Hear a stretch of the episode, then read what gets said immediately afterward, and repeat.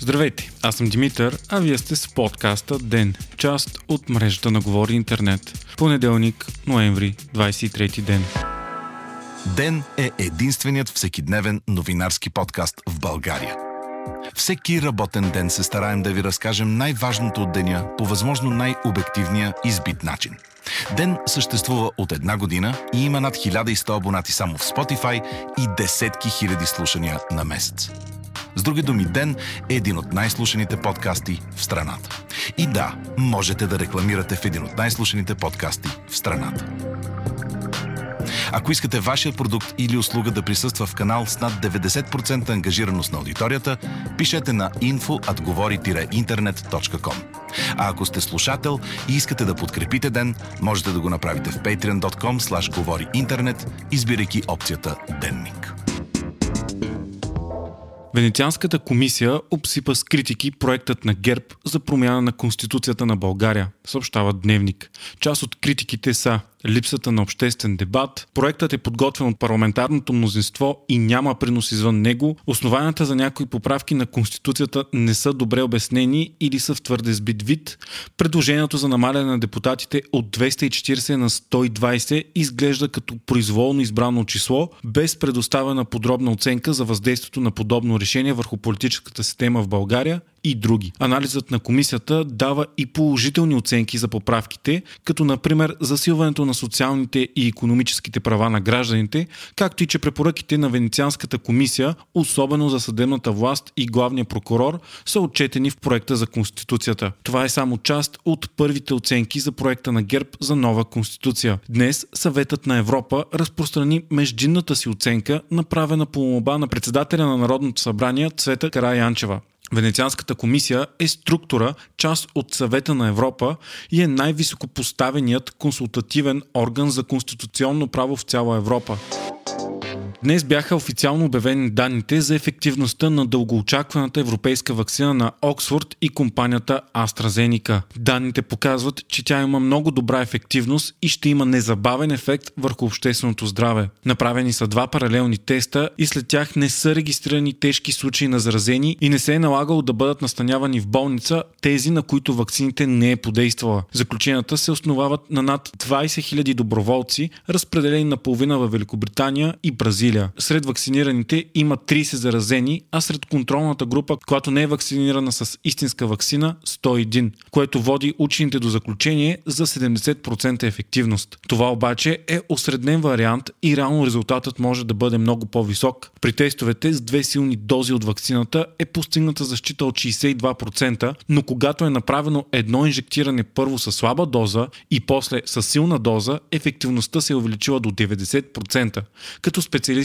не знаят все още защо се получава това голямо разминаване. Резултатът е по-нисък от ваксините на Pfizer и Moderna, но е достатъчно висок да има огромен ефект върху контрола на пандемията.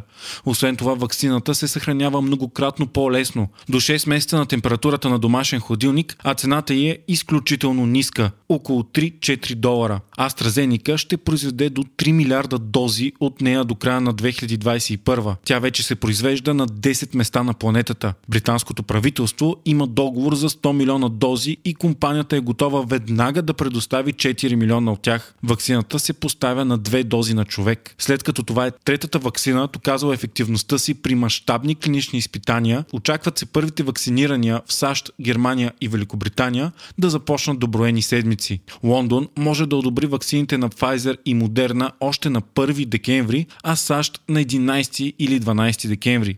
Министърът на здравеопазването на Германия Йенс Шпан обяви, че вакцинирането в страната може да започне още следващия месец. Премиерът на Испания пък заяви, че очаква вакцинирането в страната да започне през януари, като тогава ще бъдат отворени тринадесет хиляди пункта за вакциниране. Днес пък лидерите на най-развитите икономики в света от джи двадесет обещаха да осигурят справедливо и достъпно разпределение на ваксини, лекарства и тестове за ковид деветнадесет по целия свят. Декларацията беше приета на края на двудневния годишен форум, който за пръв път се проведе онлайн.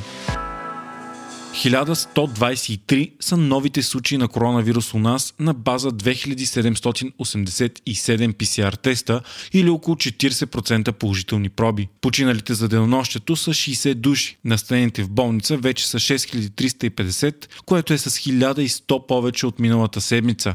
четиристотин и осем от тях са в интензивните отделения. За последните седем дни България е трета по смъртност в Европейския съюз. Първа е Чехия с двадесет и три цяло и седем случая на сто хиляди население, следвана от Белгия с двадесет и две цяло и едно, а България е с седемнадесет цяло и две на сто хиляди население.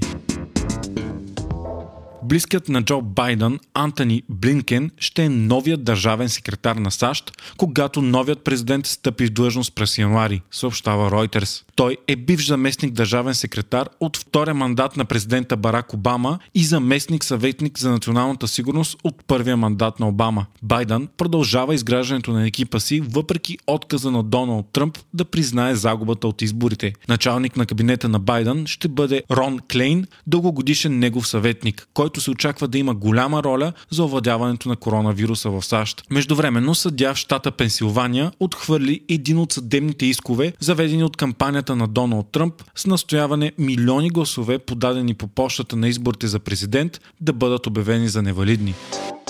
Вие слушахте подкаста Ден, част от мрежата на Говори Интернет. Водещ и главен редактор бях аз, Димитър Панайотов, а аудиомонтажът направи Антон Велев. Ден е независима медия, която разчита на вас, слушателите си. Ако искате да ни подкрепите, можете да го направите, ставайки наш патрон в патреон точка ком слаш говори интернет, избирайки опцията Денник. А ако не искате да изпускате епизод на Ден, не забравяйте да се абонирате за нас в Spotify, Apple iTunes или другите подкаст приложения, които използвате.